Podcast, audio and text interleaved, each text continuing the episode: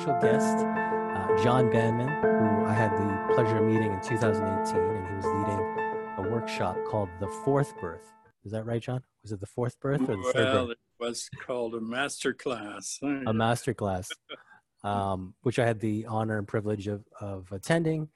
And John is a prominent um, trainer of the Satir model. And he wrote this book, which I'm going to reference hopefully at some point.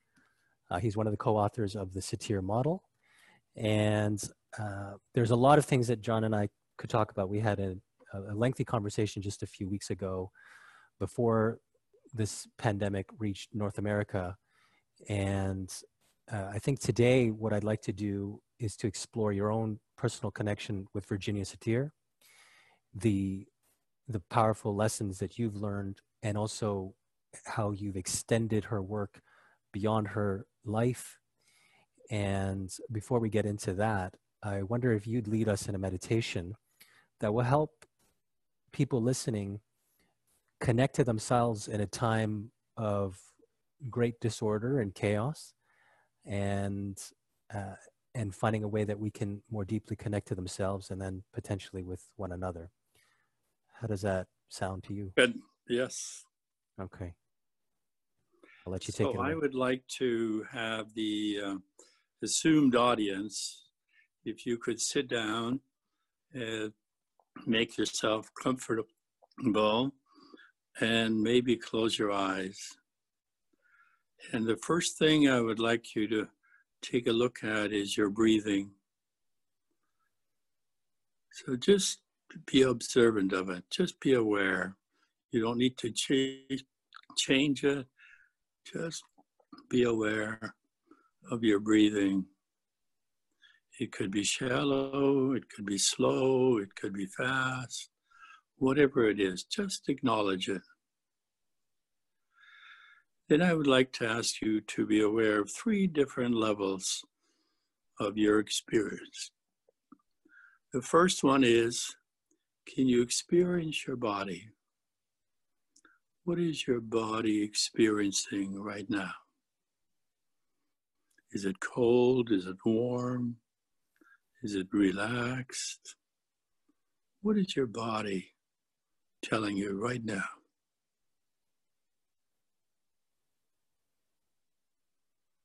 And just see if you could be aware. You can aware and accept.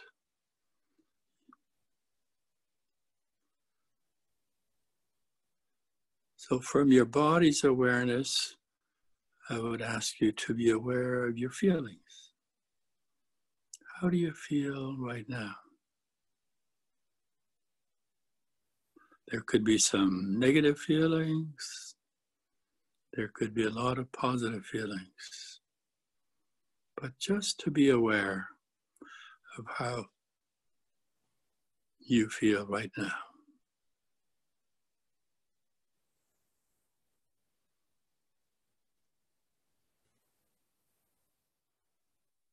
And then, thirdly, I'd like to ask you can you watch your thoughts? What are you thinking about right now?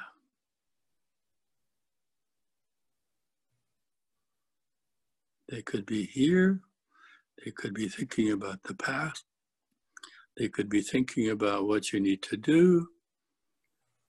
Just be aware, accept, aware.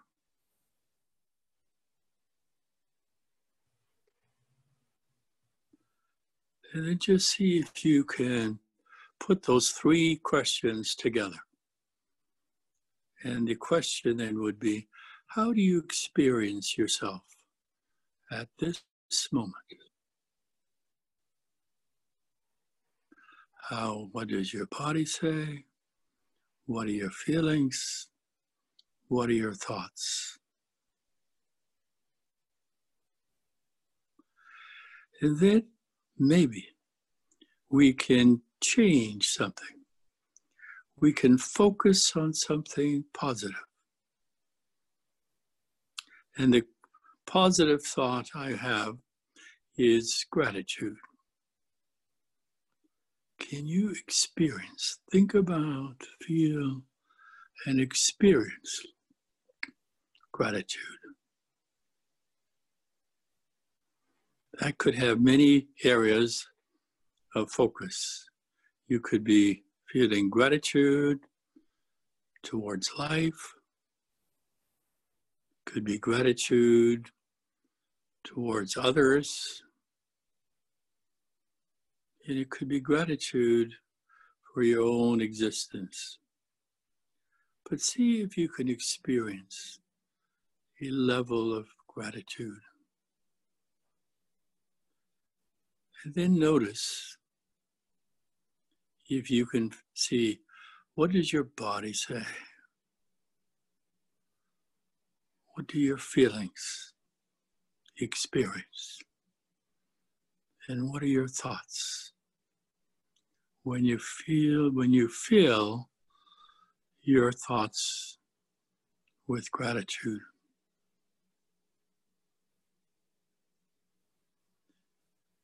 And with this sense of gratitude, I hope you can stay tuned and to listen to Tim and me talk a little about one of the great teachers of our time.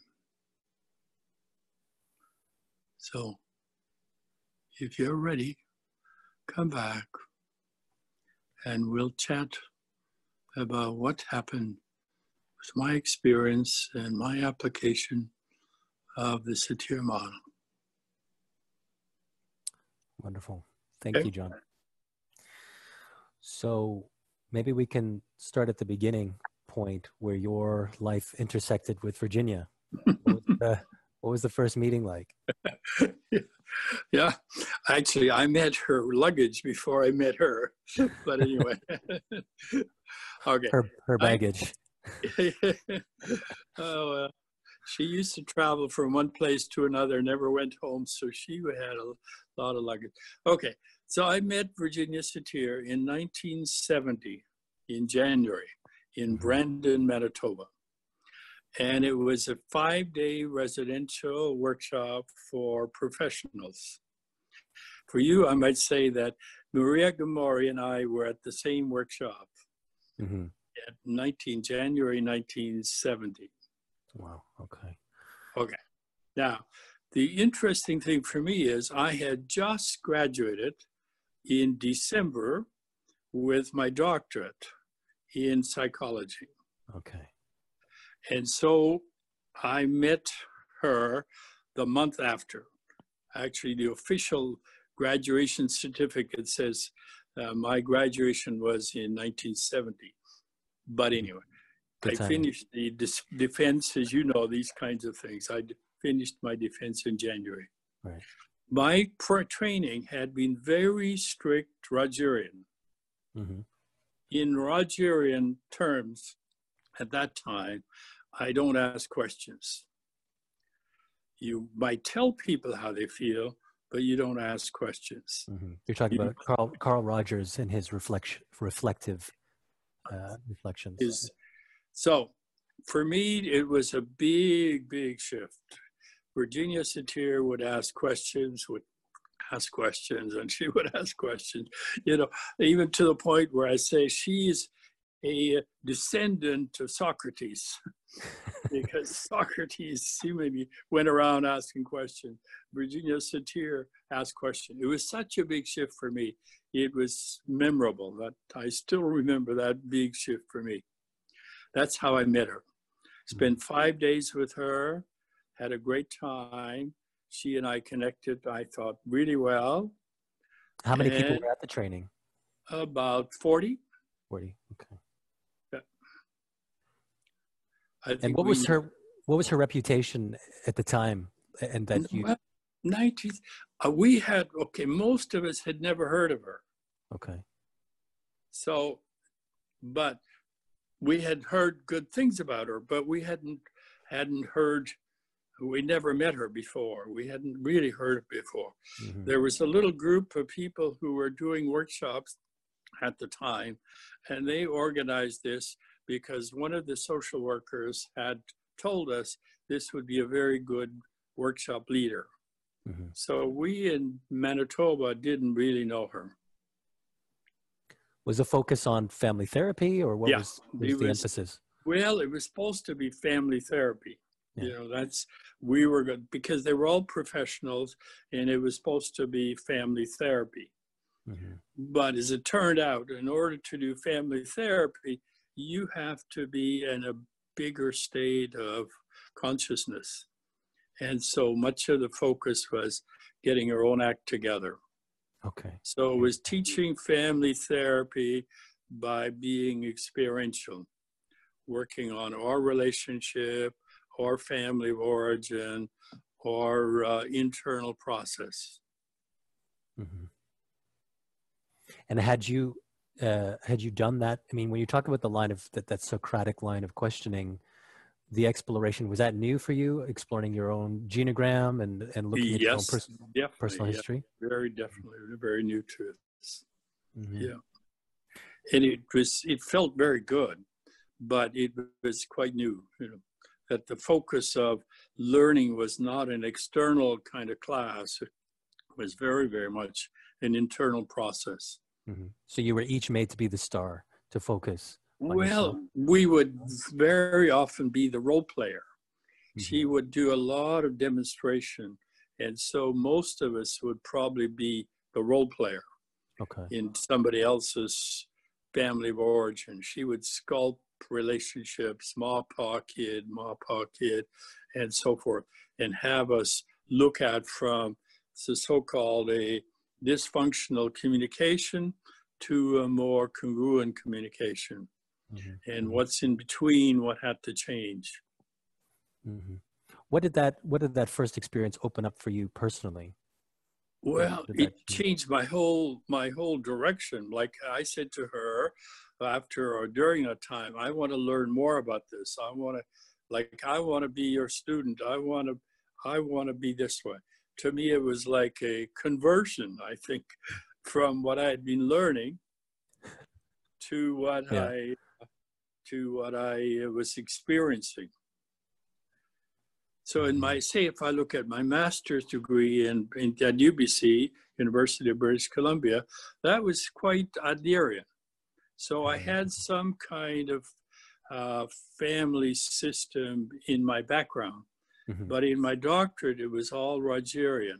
So now here was a new teacher, a new person I could connect with and learn from and probably follow. I think the word follow would have been a good word at that time. Mm-hmm. I wonder what were some of the things that you witnessed in that first five day training that inspired you, that made you see that what she was doing was maybe different than what you experienced before? Yeah. I, I don't know. If I look at it, I think that what impressed me the, the most was change took place every minute. You know, mm-hmm. There wasn't a long kind of psychoanalytical kind of exploration. There was immediate change, and it was positively direction. You know, people would make massive, what I thought, massive changes in terms of relationship with themselves and others. So the, the, the immediacy of change was probably one of the factors. Mm. I'm quite sure it was one of the factors. Yeah. Another one was that it had a very positive tone to it. That was in tune with Carl Rogers, kind mm-hmm. of a humanistic philosophy. I, I wonder if you could illustrate that for people who may have have not. I've seen lots of tape. Um, I've only seen tape, obviously, but she she died in 1988, and I first encountered her work in 2007, I think. And so it was just all tape. But I wonder, and I and I saw those things. Those things came through in the the tapes that they were fortunate to, enough to have. Can you illustrate maybe by examples of things you've seen or experienced? What was immediate and what kind of positive changes you witnessed? Well, I think the word that I appreciate from her for a long time is she would make things experiential. Mm-hmm. So it was more than just a head understanding or an head exploration. She would go inside and make person experience what was going on. That to me was probably one of the highlights and has been a highlight ever since that her approach is experiential. You experience what you're working on. So when you are angry, you don't just talk about anger. You go into the experience, into your body, basically, and experience things. Then, with her belief that people are by nature positive, you try to connect that positive energy to her with her so that she you can experience yourself in a positive aspect in a positive light that mm-hmm. there is a deeper self maybe we'll talk about that a mm-hmm. little later there's a deeper self can you connect with that deep, deeper self and then what is in the way for you to experience that mm-hmm. so there would be something in the way Sometimes it's called expectations are in the way. I want it this way, but it can't be. Sometimes my thoughts are in the way. Sometimes my feelings are in the way. So, how can I change my feelings, my perceptions, my expectation in such a way that I'm in tune with myself, which she called congruence? How mm-hmm. can I be congruent with myself, take responsibility for that, and have a different experience of my life. Mm-hmm. And I think, I mean, certainly a divergence from the more kind of blank slate psychoanalytic uh, model that preceded her work. Her use of self was, I think, unique for the time.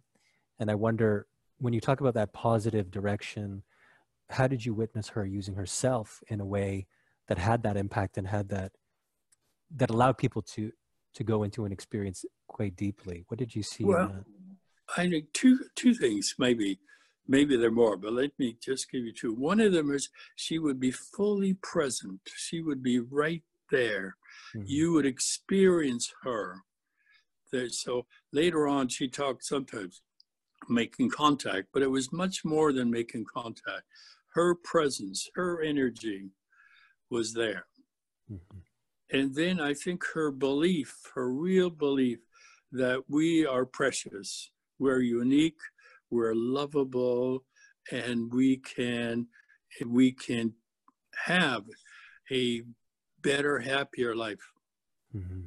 Yeah. And I could see those things through the tapes that I saw. And I think that's what stood out to her, even through these, you know, digitized or videotaped things that those beliefs that you're talking about were evident um, and had such a powerful impact because it mm. i think it then helped people reflect that in themselves or connect to that place in themselves which i which you're calling i think the deep self see she would talk about sometimes she used this candle as one of her examples and she she would say you know i'm going to help you help light your candle but really before she would help us light our candle, she would be a bright candle.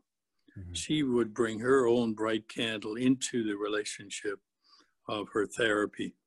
Mm-hmm. And that would help others to have faith, I hope, or belief that they also had that light and they can look forward. Mm-hmm. So it was it was a more positively directional uh, approach away from, I think, focusing everything on pathology. From from what you you developed a personal relationship with her, I'm not sure. Was it right at that point within that five day workshop that you developed yeah. a personal relation? Okay. We yes, we've talked about it. Yes. The yeah. Yeah. And and so from that point on, what did you what have you did you learn about her where she developed such a positive outlook, uh, such a powerful presence being with others. Was that something just inherent to her or how did she how did she get like that? Yes I, I, that's a good question. Well i don't know because i think she was really much more trained in the psychoanalytical uh, context at the university of chicago mm-hmm. or wherever and uh, where she took her training and it seemed like her teaching experience before that had really made her look at human nature differently mm. than they were teaching her at grad school. So mm-hmm. I I don't know. You know, we can say it was innate. She was gifted. It was all there, or she made her own journey without very much um, very um, very little help from mm-hmm. outside. Mm-hmm. Well, by the time I met her in 1970, she was fully blossoming with her approach and her being. Mm-hmm. And it was great just to be with her, just to be in her presence. Mm-hmm. Yeah, I think it's such a, a hopeful and positive and and you know I've I've met you, I've met Maria Gomori, I've met many different people that had that were there training with her. Um, Laura Dodson, Sharon Loeschen. There's so many people that, from the moment that they met her, the, exactly in the way that you're describing, it's like it, they um, changed their trajectory and became very inspired to train with her and to learn from her. And mm. you know, 50 years later, are still passionate about sharing her work. Um, so let's maybe let's revisit the timeline because we're still into the first five days. Yeah. um, what I mean, if there's anything else about those five days in terms of your impression of her, um, what happens next in terms of your connection well, with her? Okay. The next big thing was that uh, the government of Manitoba hired Virginia Satir to come and train the whole country, the whole province. So mm-hmm. in 1972, she came back to Manitoba for three months and she worked everything from the cabinet, the cabinet premier, and the cabinet to everyday public.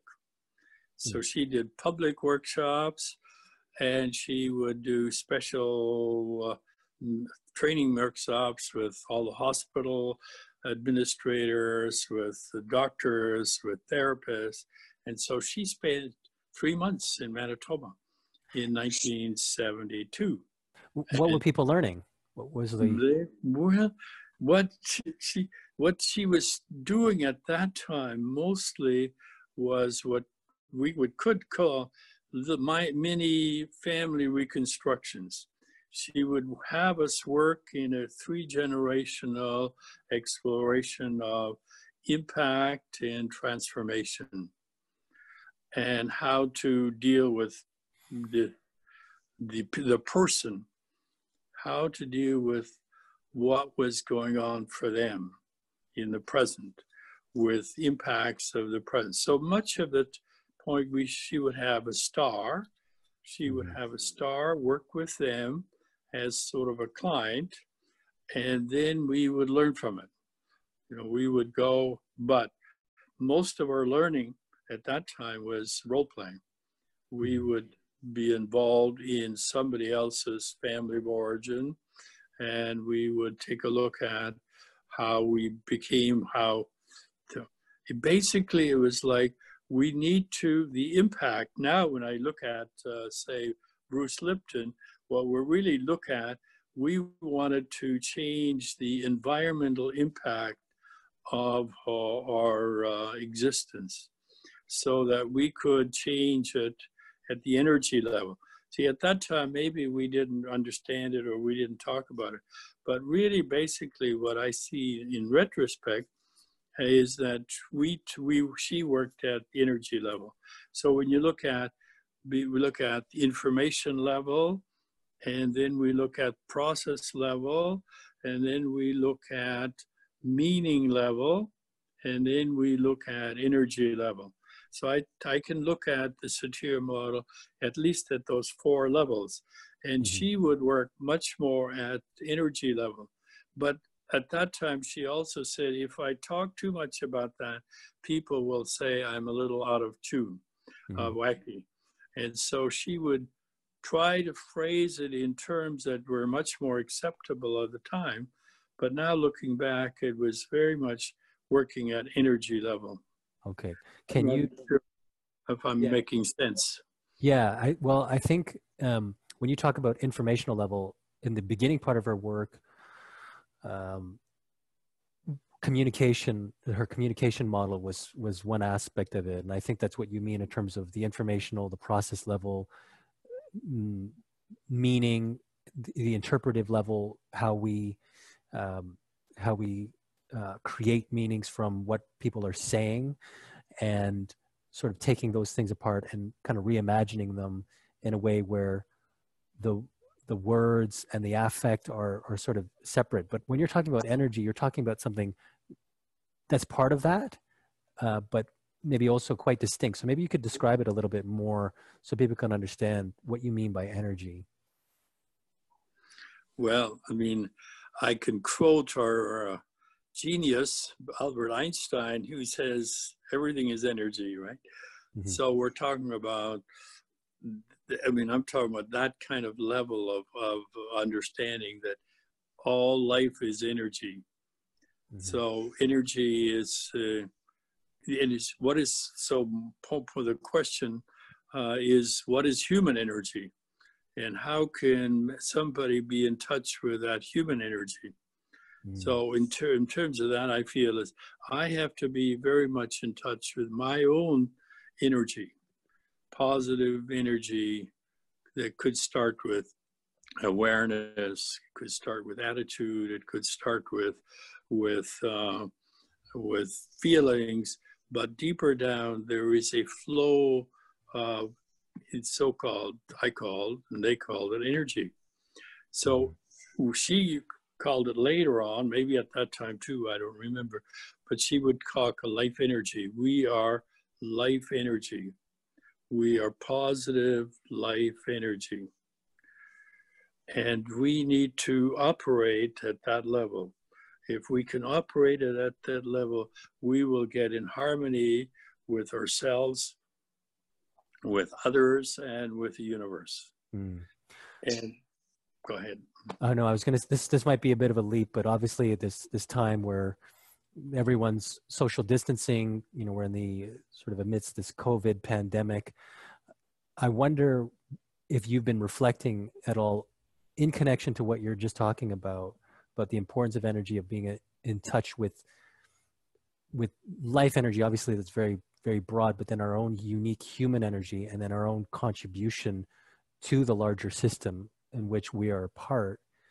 Um, I wonder if you could speak to that because I think there's something very powerful in terms of how do we move from where from status quo wherever we are now a place where there's pain and chaos and confusion in that positively directional way which virginia would would want to work right that's that's part of her belief and she embodied that um, i wonder if you could speak to how that how what you're describing in terms of energy is relevant now and maybe a place that we could generate some hope?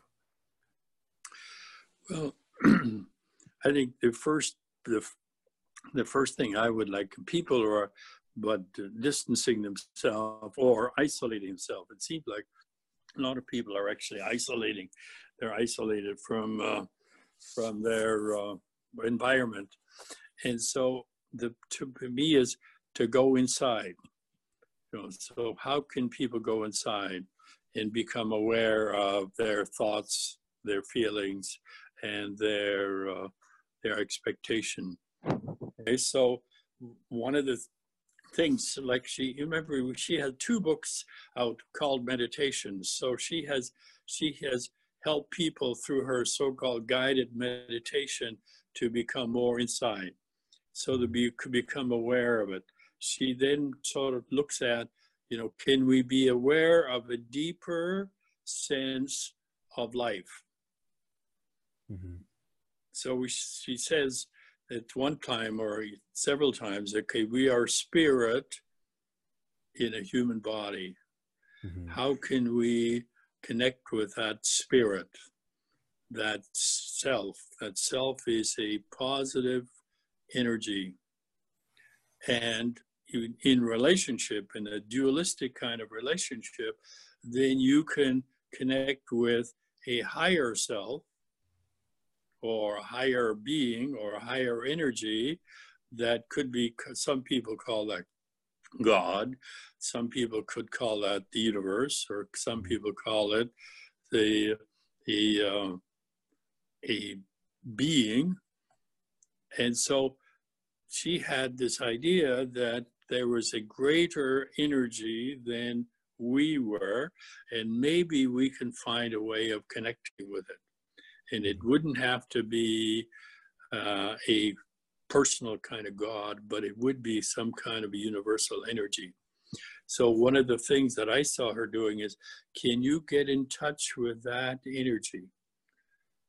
Now, if I listen to people talking about about uh, in healing the body, that the body has its capability of healing us. When I broke a break, break an ankle, I can heal that. If I cut myself, my body heals that. Can we also heal the energy or the spirit of how we got damaged or broken? And she would say, Yes, of course.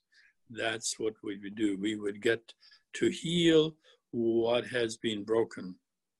Mm-hmm. Yeah, there's there's a there's a as you talked about, there's a natural positive direction when we when we get cut, the body knows how to heal, um, and and I when I was learning about family therapy and family systems through her model, she had a very different frame around what symptoms meant. That symptoms were describing a, a lack of homeostasis and it was a symbolic of the pain and to not overemphasize what's happening with that one individual who might be the problem child or the scapegoat, but to look at the larger system. And I think we're at a time right now where, you know, we might formulate and think about this the symptom of where we're sick and and and experiencing pain and how we're coping with it in a similar way because you know she has that famous quote of the problem isn't the problem the problem is the coping with the problem and and i guess what i'd like to to make a connection to is you know we're we're all experiencing change. And and i think a transformation is happening. And i wonder from the things that you're experiencing early on and throughout your connection with her i'm curious you know you're talking about this this positive energy, this life energy, what are ways that you learned and connected to that influenced your life and continues to influence your life that you know we might bring into our inner world and into our our mental states and in our into our relationships um, that might benefit people now well let's let's see if we can find a several points on this mm-hmm. my my my sense is that we would still first become aware of how we experience ourselves, mm-hmm. not who are we are. That's that gets a little too too advanced. Just how do we experience ourselves? And very often we'll find out we experience ourselves in a fairly negative kind of way. Mm. We live either in the past or we live in the future, and we are not living, living very much in the present. So I want to have people become more aware of how they experience themselves. Mm. And then if I then would jump from that, then I want to say now, how can I help you to be in charge of how you experience yourself? How can you take charge of your unmet expectation, your feeling, your attitude, your thoughts. How can you be in charge of it? Mm-hmm. So then it says, okay, how can I then, in order to be char- in charge, I have to change. I have to look at change. And so, how will I change it? So, I'm going to um, help people as if I were a trainer. I would try to help people to change their three aspects of it. Maybe the fourth one would be their behavior. But basically, we go inside and say, okay, I'm going to have a more positive attitude. I'm going to link myself to a higher or deeper energy. And now I'm going to change my attitude, my expectation, and my feelings. So, how do I mm-hmm. do that? Once, one at a time. So I can find one of the easiest ways would be that I can I can elevate my feelings by raising them to a higher level of vibration. That would be, I will get in touch with, like I tried for people be at the beginning of our interview, try to get in touch with gratitude mm. at the experiential level. If I have, so I would change my feelings. Now let's look at an expectation. I have a certain expectation, you know, something didn't happen that happened. Something happened that shouldn't have happened. I have an expectation. So if I had an expectation that wasn't met, I would uh, react to it. So Satir had this beautiful teaching of can you accept without liking? Mm-hmm. And we have a very hard time accepting things without liking. It is raining outside here. I don't like it but I can accept it.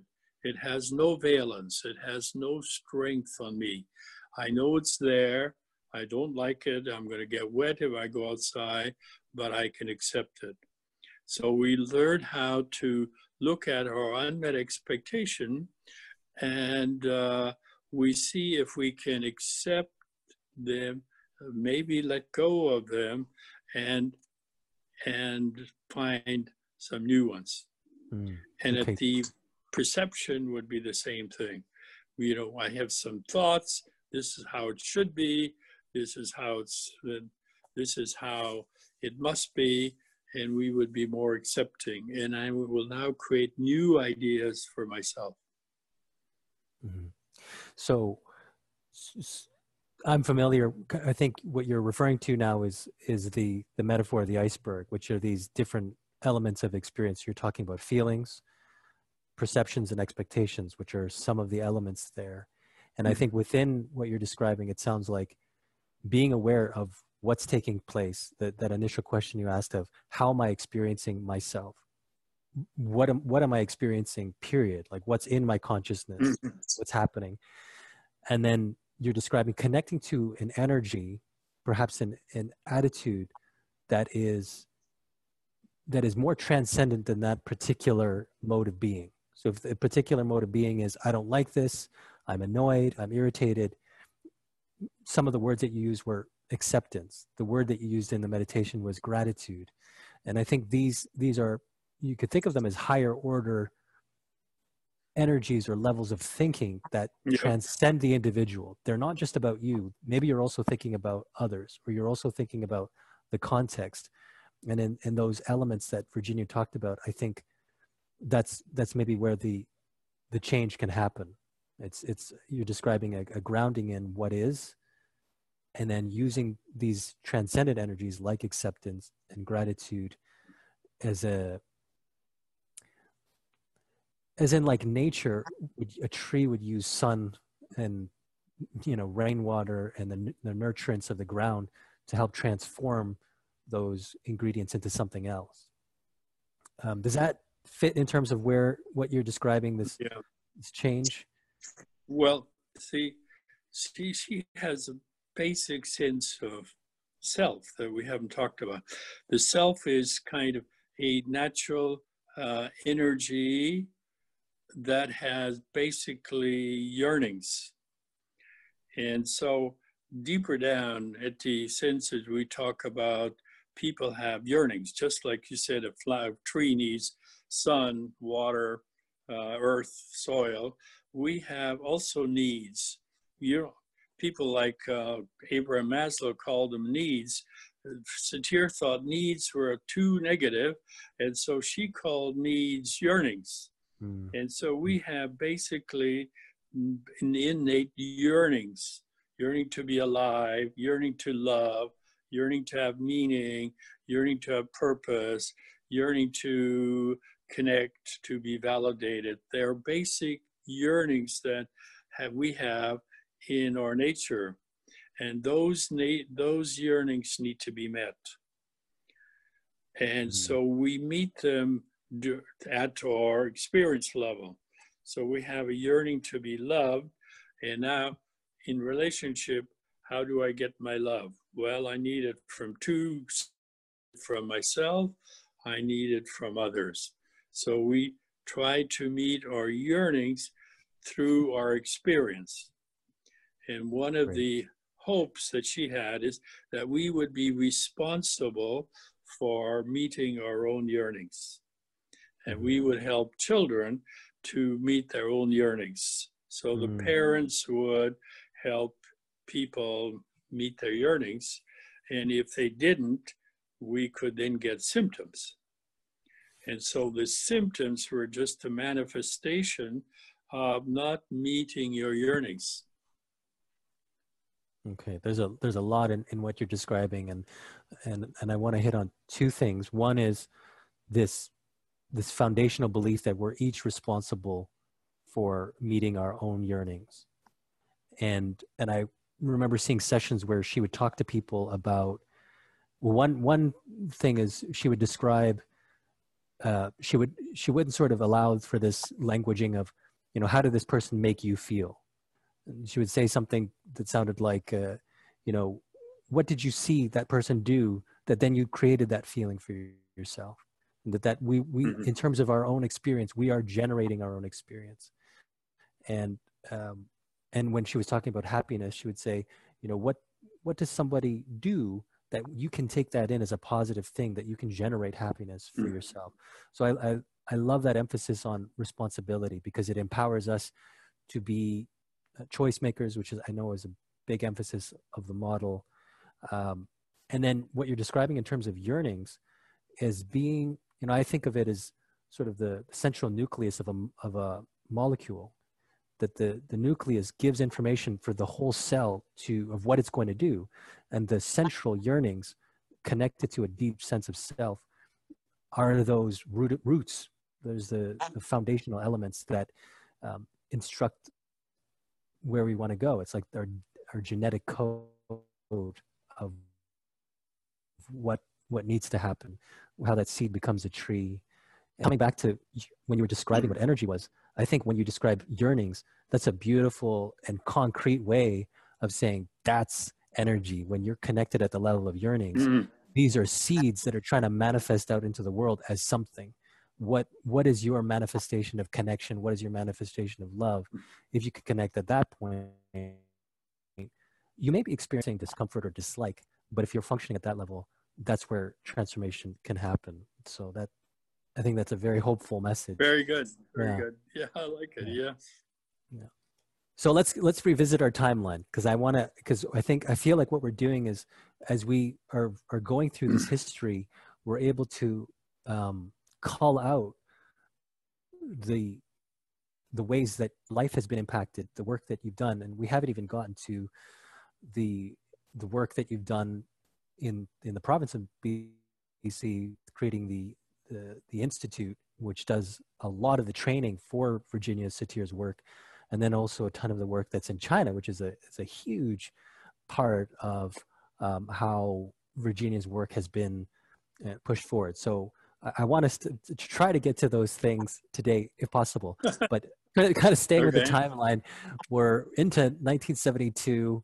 You're describing the work that you did in, in Manitoba um, across different levels of government and, and publicly. Um, so can you carry carry us forth from there? Well, okay.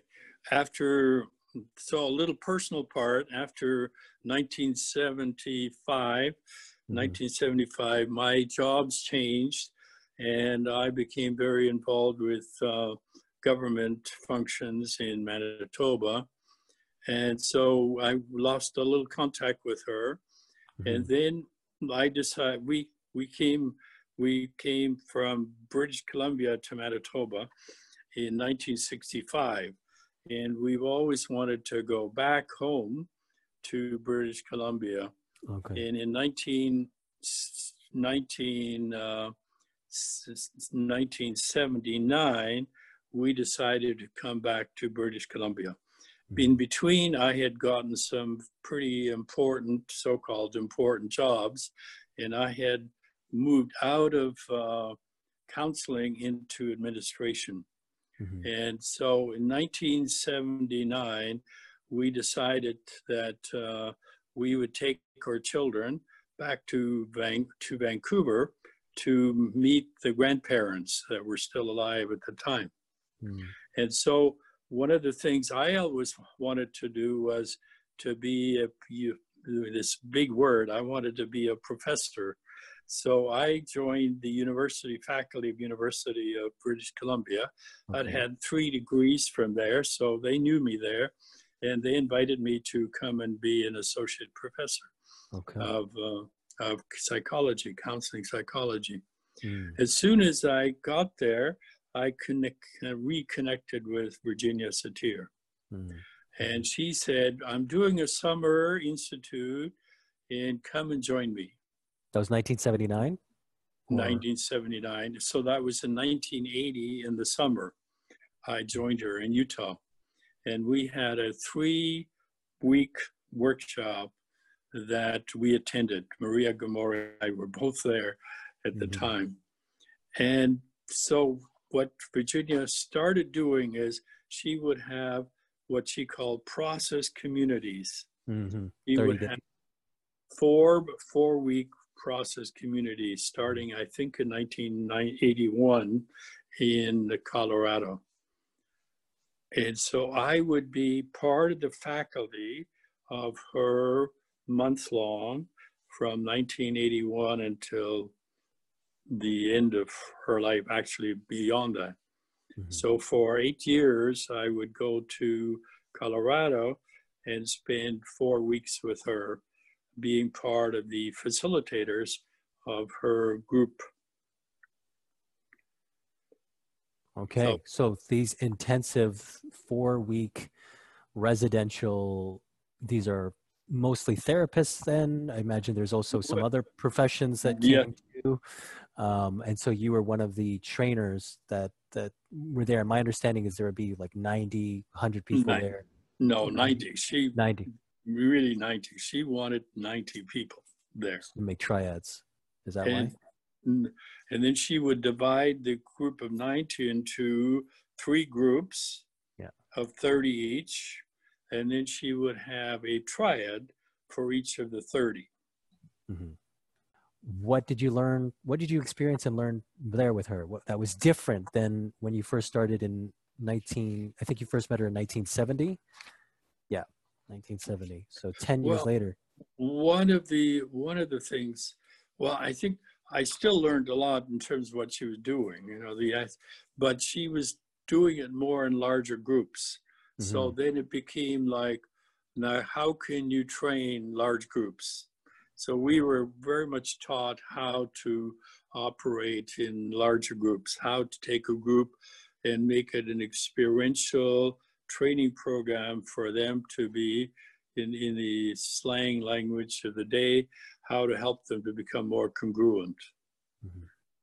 So then as a congruent person, you can then be anything. You could be a housewife, you could be a taxi driver, you could be a therapist, but you would be more congruent inside, and then you would build more positive relationships with others within the context. So mm-hmm. she would put a lot of emphasis on self, other, and context to great bring those three as- aspects into harmony. Mm-hmm. So I, I'm going to ask you to describe. Uh, i will do my best to avoid using the word define because these are difficult things to really pin down. Congruent. Can you describe what you mean by congruent? Well, I know that could be a whole other all right thing that we get into, but just for for the purpose of of people understanding why, because you're emphasizing that as a central concept to her work, as uh, as a baseline for people to function well in any role um, what is congruent? Uh, yeah, hmm. I think it's it's it's slightly misunderstood in my opinion. So I sure. want to give you my definition of sure. congruence. That yeah. is, to me, congruent is to be in harmony with your basic life energy. Okay. That you are in harmony with your basic life energy. Yeah, I can I can I can get with that one. I think that, okay. that fits with my so, way of thinking about it. Yeah. So, and then once you're in, in in in harmony or in touch with that harmony, then you can try to get in tune, bring the rest of the stuff in tune. Mm-hmm. So if you're a little musical, if I can use the musical example, is if you want to have, if you go to an orchestra, a symphony orchestra, and the first violinist has the oboe play a note, note is called A, the note's the A. Everybody tries to tune their instrument in terms of that A. Yes. That A to me is the self.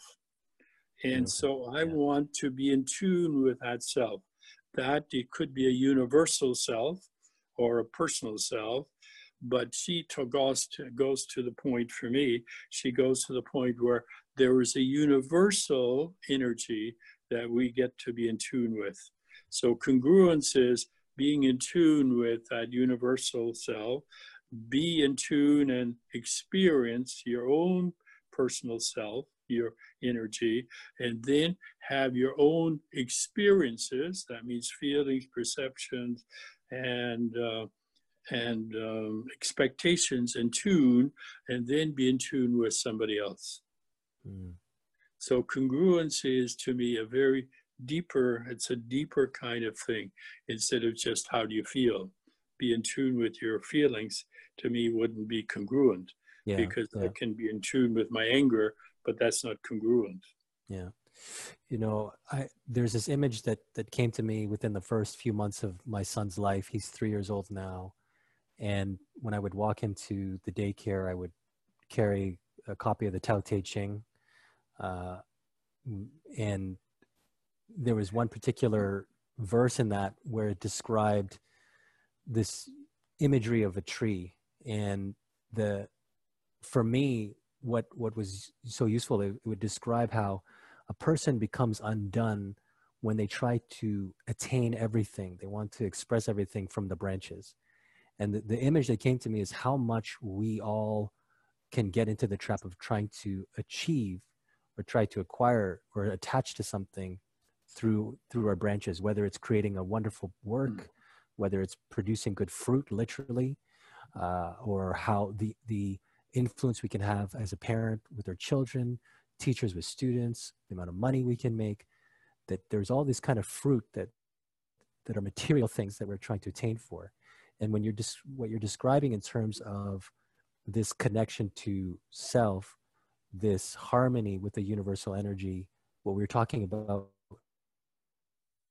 is related to yearnings. When we have harmony with that i vi- envisioned that as like an alignment of a tree that's deeply rooted in the earth and really connected to something that then it grows from that place and can manifest something really quite beautiful because it's in harmony with that. When we try to attain for something a reputation a material good without that rooting without that base then i think that's where we experience uh, disharmony or or lack of congruence. Um, so that's that's my image for for describing what you're talking about. I wonder how that fits for you. Good, yeah. Mm. You know, see, you say the tree has his life, right? Yeah. We know the difference between a tree dead and a tree life. In my yeah. sense is Okay, if a tree is alive, what is that life? That's the life energy of a tree. Mm-hmm. And how can you, as a human being, be in touch with your own life energy so that we have a sense of who we really are? Mm, beautiful. Okay. Mm-hmm. Mm-hmm. Yes. So, so this was a huge emphasis, and you had these 30 day intensives to work at that. How did that, how did that go? well, well, you know, everybody, seemingly, everybody brought their garbage with them. So lots of stuff came out. Mm-hmm. So she would basically have the morning and work with the 90 people. And then at the, in the afternoon, we in triads would work with our 30 people and we would then make it more personal so that we could work with 30 people. And everybody basically would have their agenda that they would work with so that they could become what we have now called more congruent, that they mm-hmm. would be more in charge, that they would be more positive, and that they could have a different experience of who they are. Mhm. And, And so in the every- evening, we would, in the evening, the groups, we would then div- divide the groups into, as what you said, 10 triads, and they practice in the evening Mhm. with each. So we had three levels. One, her doing the total group, us doing one third of the group, then evenings people would work with But tribe. how much was family of origin, genograms? How much was that uh, early life uh, exploration a part of that process?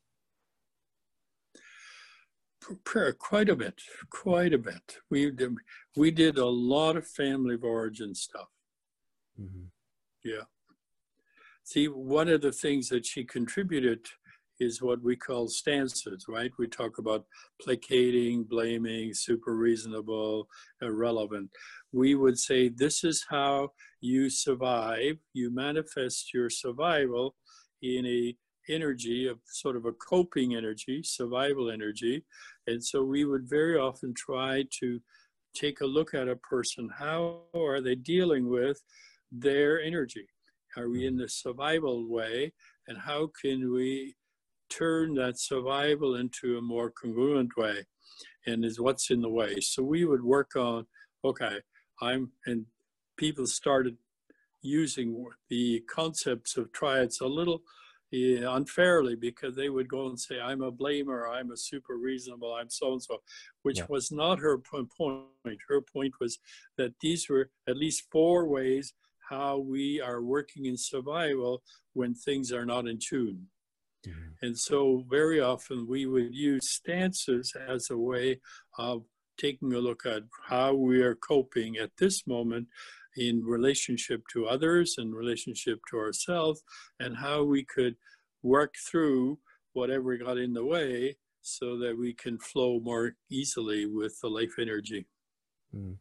So, there would be a lot of work, you know, a lot of work. I mean, everybody was basically there and they would be subject and object at the same time. Yeah. I guess I have a question about the the context because I think in order for people to connect and to become aware of their survival coping, the context needs to be safe enough and nurturing enough to risk putting that out there. What did Virginia do and the team of people do to create a, a context where that was possible? Good question. You know, to me, it was, to me at that time, and I think it's probably still, it was her.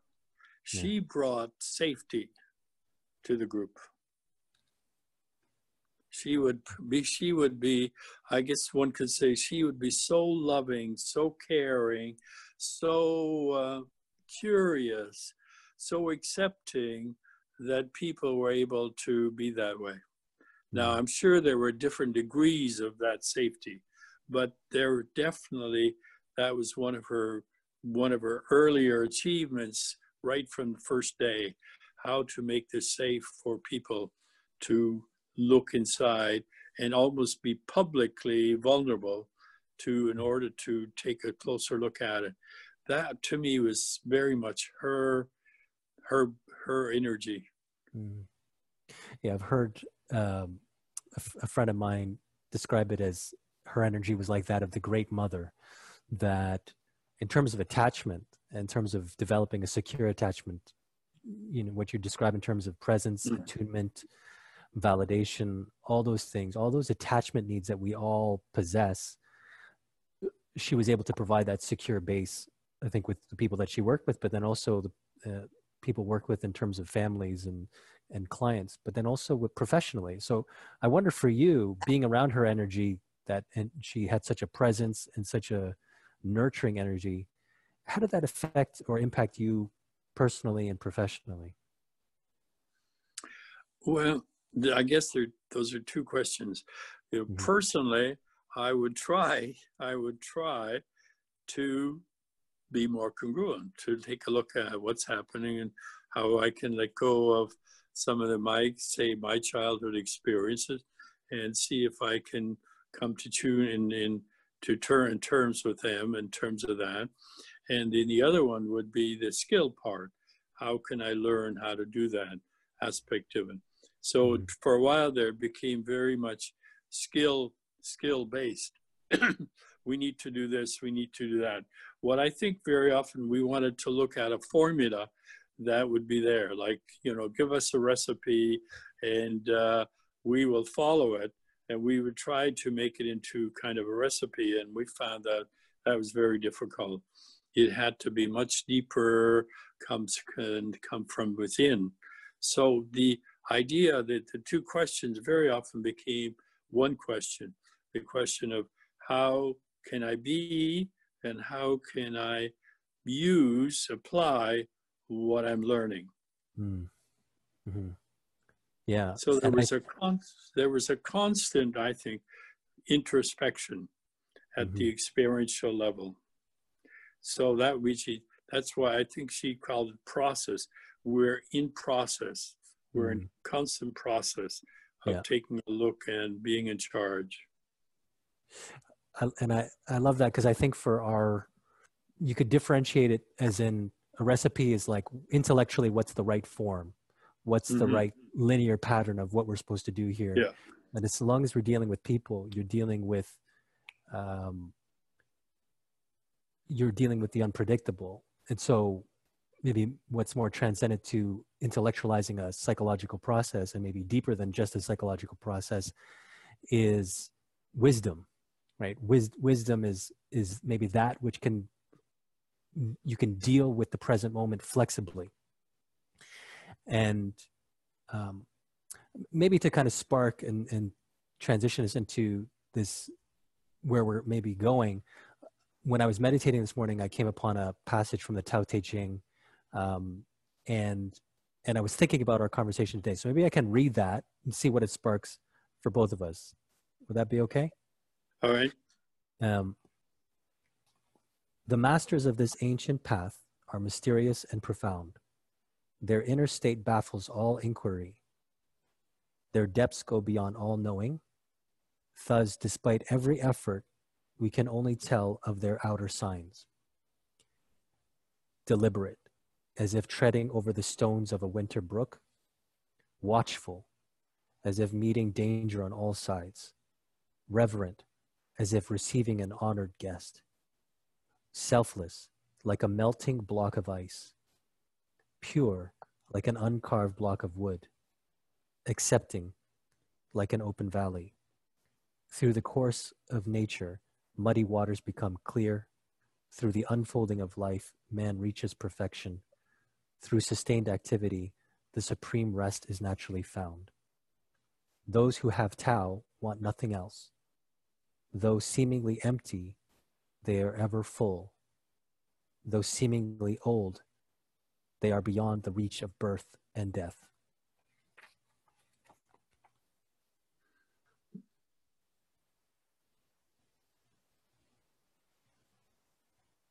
So, does anything come up for you in, in, in hearing that?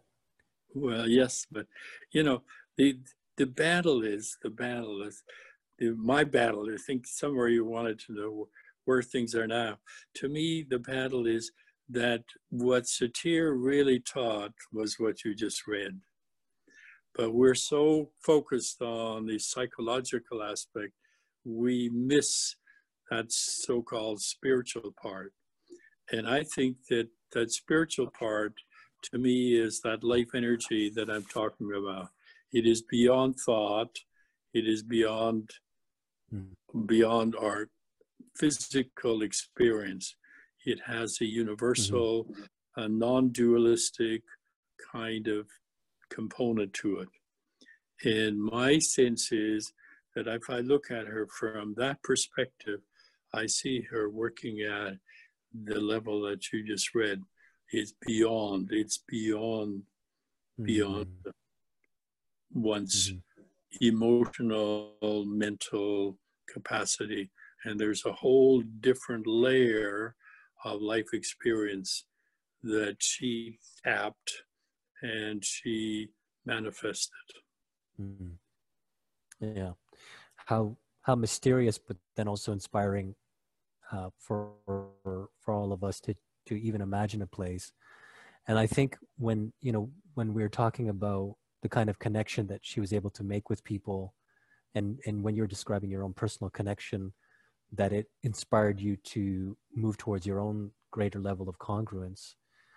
It's it's like I think when we have that connection with someone, we can imagine that what we got from our parents was limited, and we can accept that more and be inspired to explore ourselves more in a different way so we can transcend our survival coping that which we learned to be and to to develop within our family of origin into something else and i think for for me that's been what's been profound about her work um, so what um, what i think we're tapping now is you know what is the satir model really about mm-hmm. you know and i think we have to me it has very different levels you can look at the level of communication. We're going to communicate at a more more uh, positive kind of energy, or we're going to change to the point where we will transform to the point where we will be more spirit, where we'll be more life energy,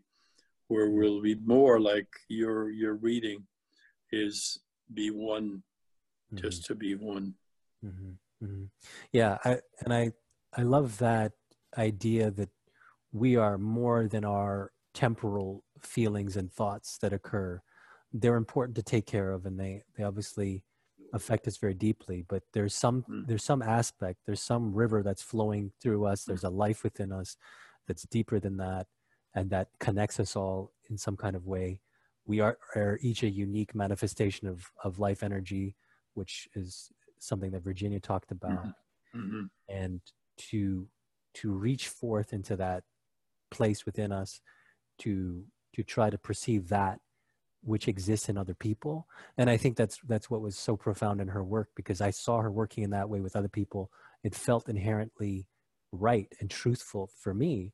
So when i worked with families and when i worked with kids i would always try to do my best to see past behavior to see past symptoms mm. to try to to connect and to make contact with that core worth that core value. And and for me i think that whatever techniques emanate from that that seems to be a central um, aspect of the process and of the work yeah and i think we're just beginning to to unearth that part and mm-hmm. acknowledge it. Mm-hmm. And so, uh, to me, then there's different layers of application.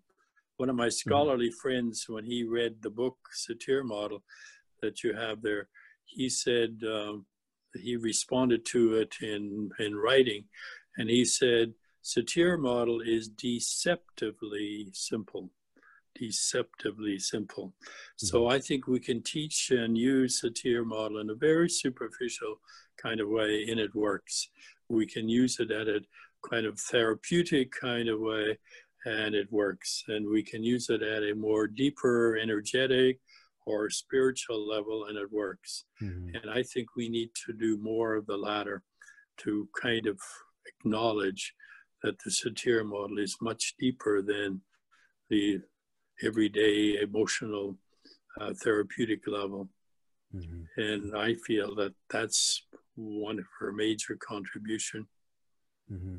So that that gets me to to one of my my questions for today, which is what is your hope for Virginia's work in in the modern world and into the future? And you're starting to describe that, but yeah, what what would you say in terms of the next generation for uh, for people that are just learning about Virginia's work for yeah for your students well see I would I think I don't know if we're doing it or we're not doing it but I would like us to take the whole satir model and take it out of just the concept of family therapy I think satir model is way beyond a family therapy model. It mm-hmm. is a life model, how mm. to be alive, how to be genuinely spiritually alive. So I would hope that we can take more and more of the Satir model into that deeper level of being. uh, that would be my my hope. And I think there are some people like you who are actually acknowledging and being aware of it and and pursuing that. I think we don't have enough of them. When I see some of the people you're teaching the Satir model, it's it's it's at the functional level, which is good, but it's not really her major contribution. Mm-hmm. I think her major contribution is that we need to be be we need to be not just to do not just to feel not just to think. We need to be and that there is a life energy that is much deeper than we have given ourselves credit for. Yeah yeah. And i think when we're in touch with that level of being the doing happens all on its own yeah. you know it's, it's, it just manifests itself it, it, yeah. and i know that's yeah that can sound but it, imagine it like if someone tries to function from a place of i just want to feel less depressed or i want to feel you know i want to feel happier there's a superficiality to that of maybe you can use technique or you can use medication or you mm. can you know watch a television show or eat certainly and so there's a superficial way of coping with that but when when we're talking about going within and connecting to a deep authentic alive uh, level within yourself which contains yearnings that contains the potentials that are are uniquely yours. And when you live from that place you know virginia created this the seed model. When you imagine your life as a seed and you're nurturing that it's going to be a unique manifestation. And then there's no there's no stopping it but if i'm if i'm functioning from just i want i want to um, just function at reducing symptoms without going beyond that right? Just and, that, and i appreciate what you're saying. To think of this model as is beyond therapy beyond it's it it enters into well how can we actualize and manifest ourselves at the highest level within the constraints of this life form mm-hmm. our bodies and, and and the time that we have and that's really exciting um, to to take it out you know take it out and beyond the therapeutic context. Um, you know i've been thinking about we can think about the yearning for love. I do think there is this there's a manifestation of skill sets that are important to that we can learn of what communication looks like um, the, the kind of languaging the concreteness of that there that are behavioral skills that are really important. Um, and i think so both you know the connection to this deep level self and yearnings and then the skill acquisition of uh, how I express that, how mm-hmm. I express myself honestly to you, so that I do feel in harmony, I feel in alignment, um, and then risking that, not knowing what the outcome will be, you know, and just trusting that process. Do you do you want to talk about beyond Virginia Satir's life and and the work that you've um, been doing and have been engaged in with the institute and, and, with your work in China. Does that fit as something to talk about now? Yeah. Sure. Now, I think I need to say that um, we had we had no idea that her life was coming to an end in 1988. There was no plan. There was not. She'd always talked about being around for a long time. She thought that we all had the capacity to live to 125 years old and so she had no real plan. So when she died so suddenly, um, that left her organization. She had an or two organization, but one of the organization was the professional one. It left us in pretty disarray. Mm-hmm. And so after she died, we were more, we didn't have a good grieving process and we didn't have a good leadership process things started to uh, disintegrate. And so a lot of her so-called senior faculty, senior people, then would go on and do their own thing. Mm-hmm. And we, I had a triad, as you already know, of consisting of the, the authors of the book, yeah. Jane, Jane Gerber, Maria Gomori, and I. And we then started to go and do our own stuff what had happened before Virginia, she had been asked to go to Hong Kong. during the summer institutes, we had at least three, maybe more people from Hong Kong joining us in Colorado, and they wanted her to come. Mm. And she said no, she couldn't come, she wouldn't go, but she would send somebody else. And so the somebody else were Jane and Maria and I. So we went to Hong Kong, started working in Hong Kong. From there, we went to Taiwan and we did some work in Taiwan.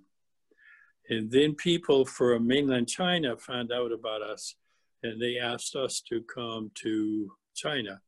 And we did some work, I did some work there. Which city in, in mainland China? At that time was, I went to what they call Canton at the time, Guangzhou. Yeah. Yeah. I went to Guangzhou to do a little work with the psychiatrists at the time. And then that kind of developed into larger things because that was just the time that China was opening up to the West.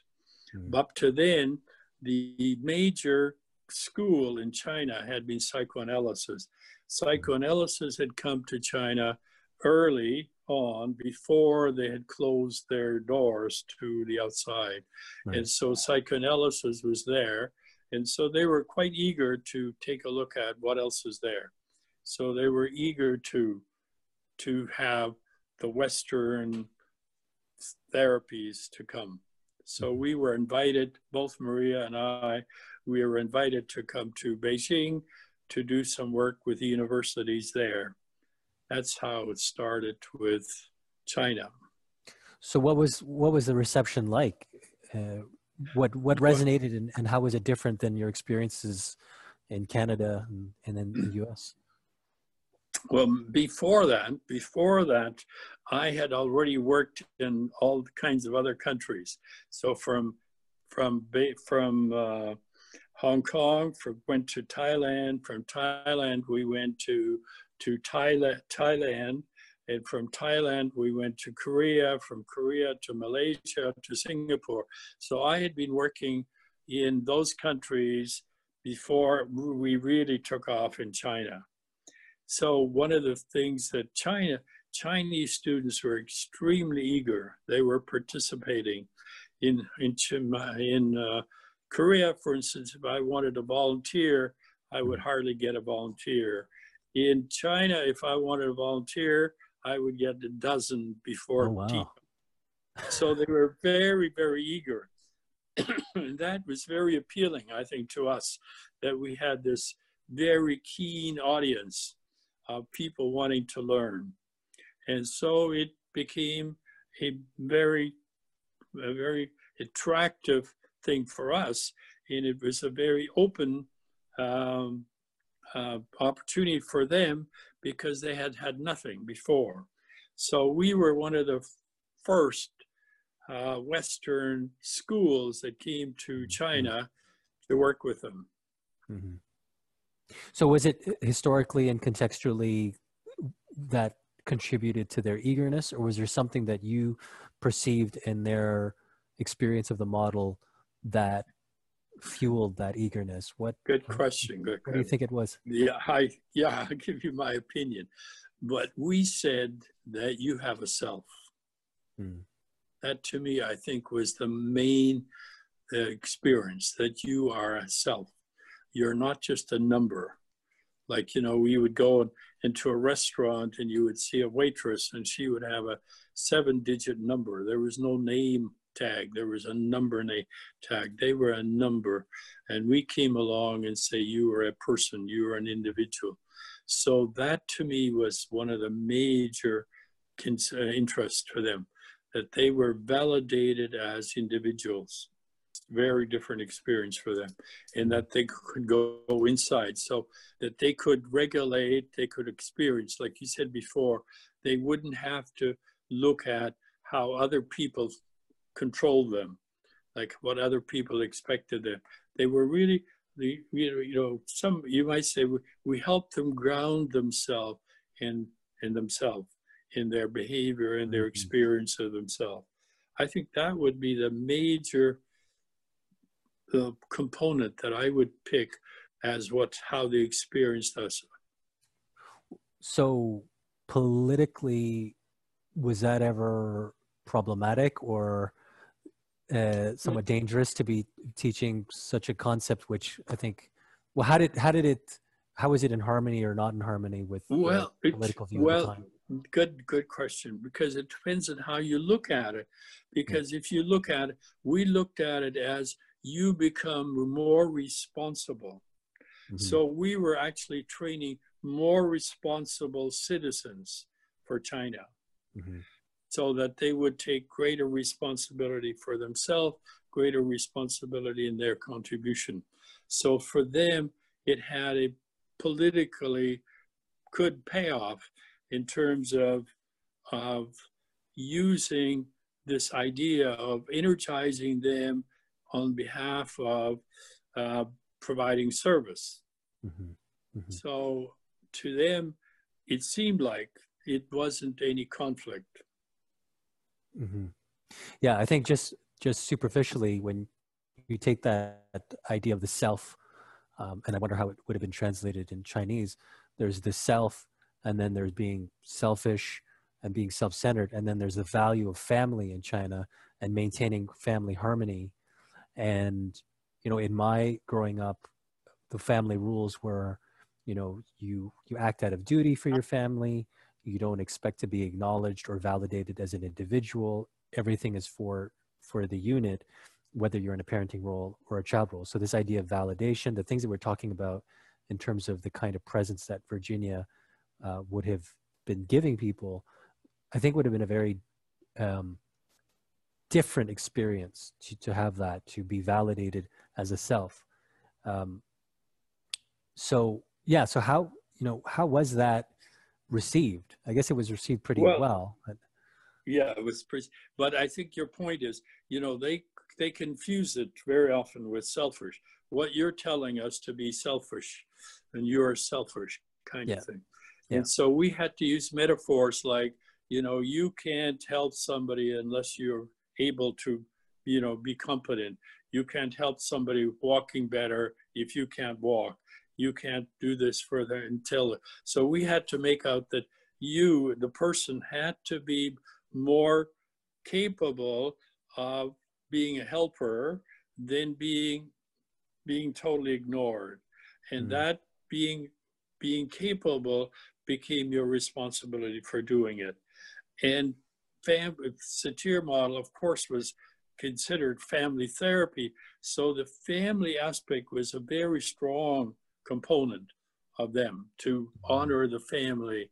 So when we did family of origin, that was very meaningful for them.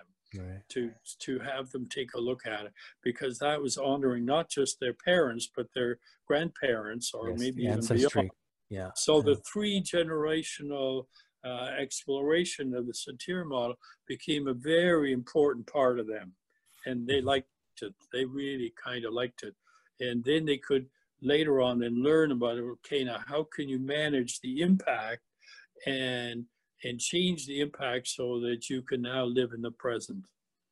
So family of origin was a very nice entry into their world. Mm-hmm. Can you give me an example of a of a transformation where of, of things that you witnessed that were maybe generally common of this transition from not not identifying with the self to identifying a self like what were what would what would a transformation of a family rule be at the beginning and at the end of a process like that? Well let's see. That could be very complex. Let's take a take a look at okay we're we're going to start with awareness. We want to look at how you got to where you are mm-hmm and not who are you are. How did you get to where you are? And so we're going to take a look at your parents. Okay, we have looked at it.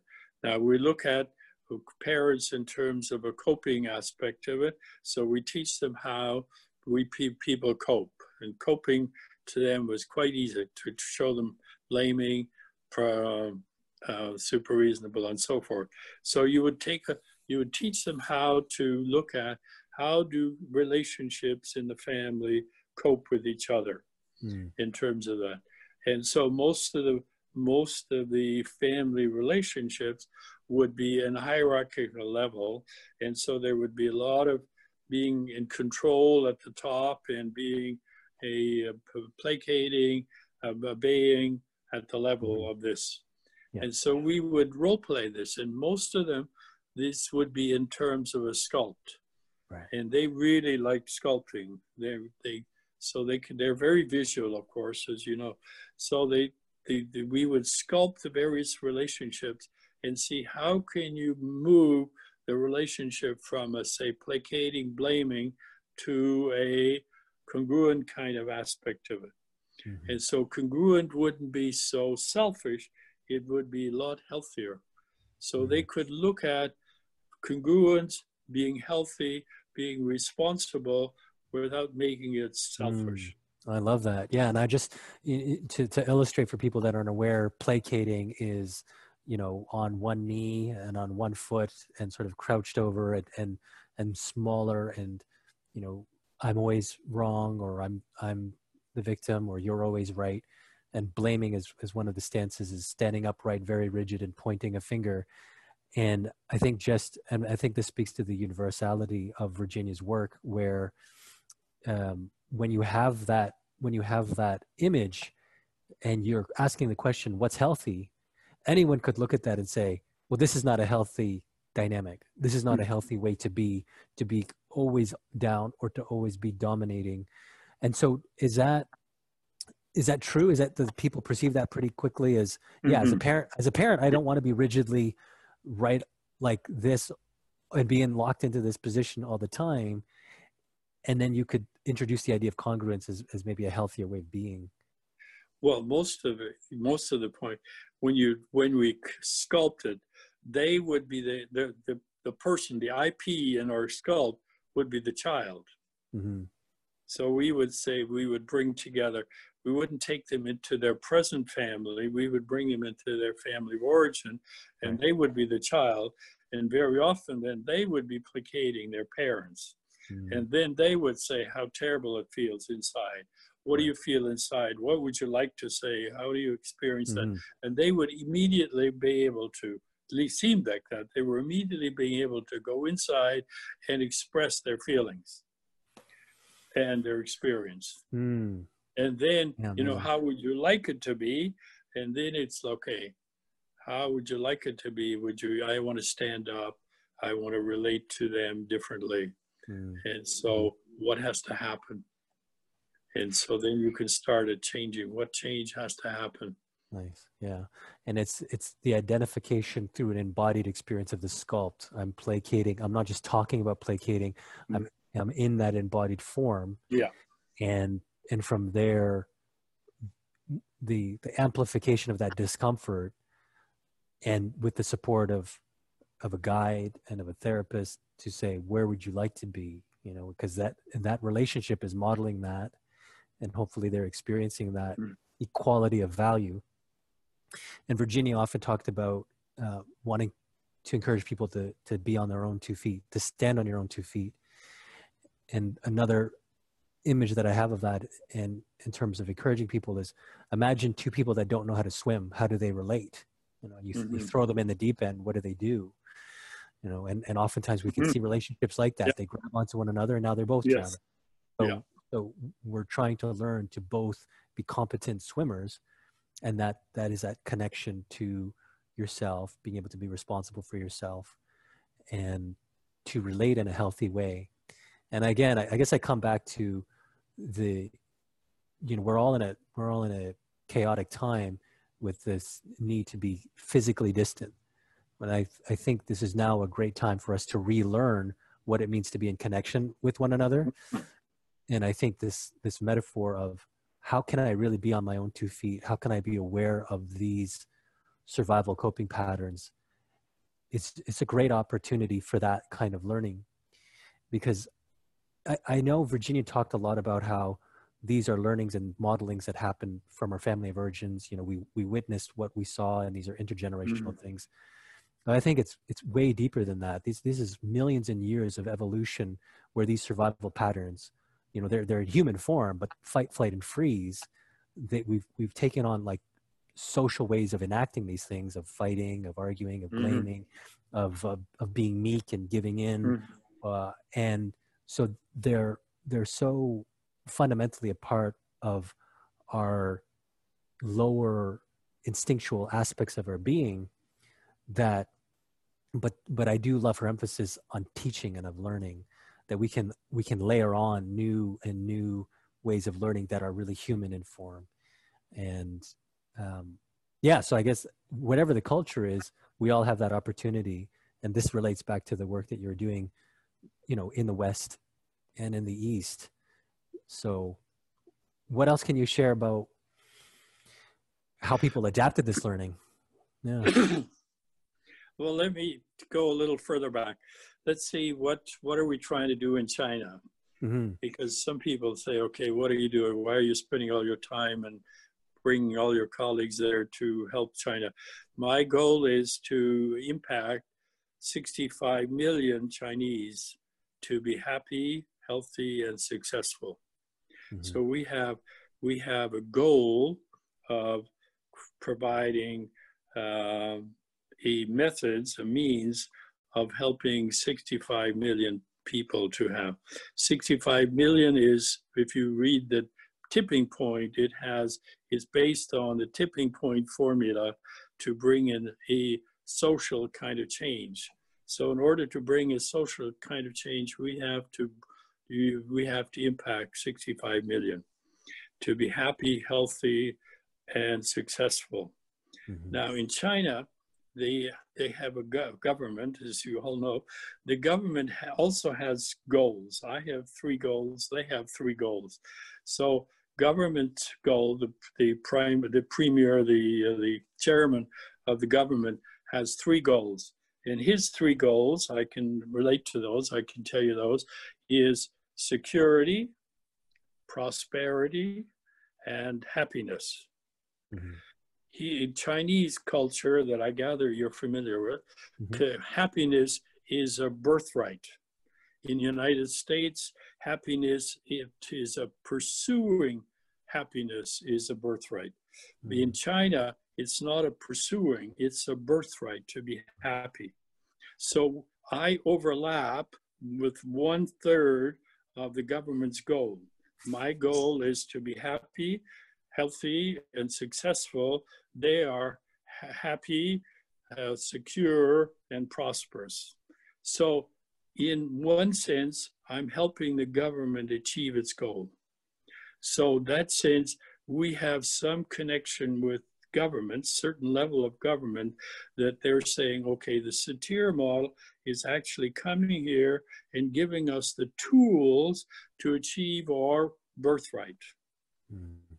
So part of our goal then is to do workshops that will help people to be happier.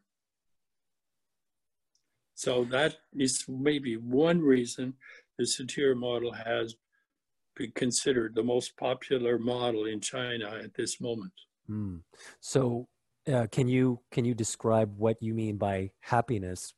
Um, So let's use one word to be more congruent. right. Yeah.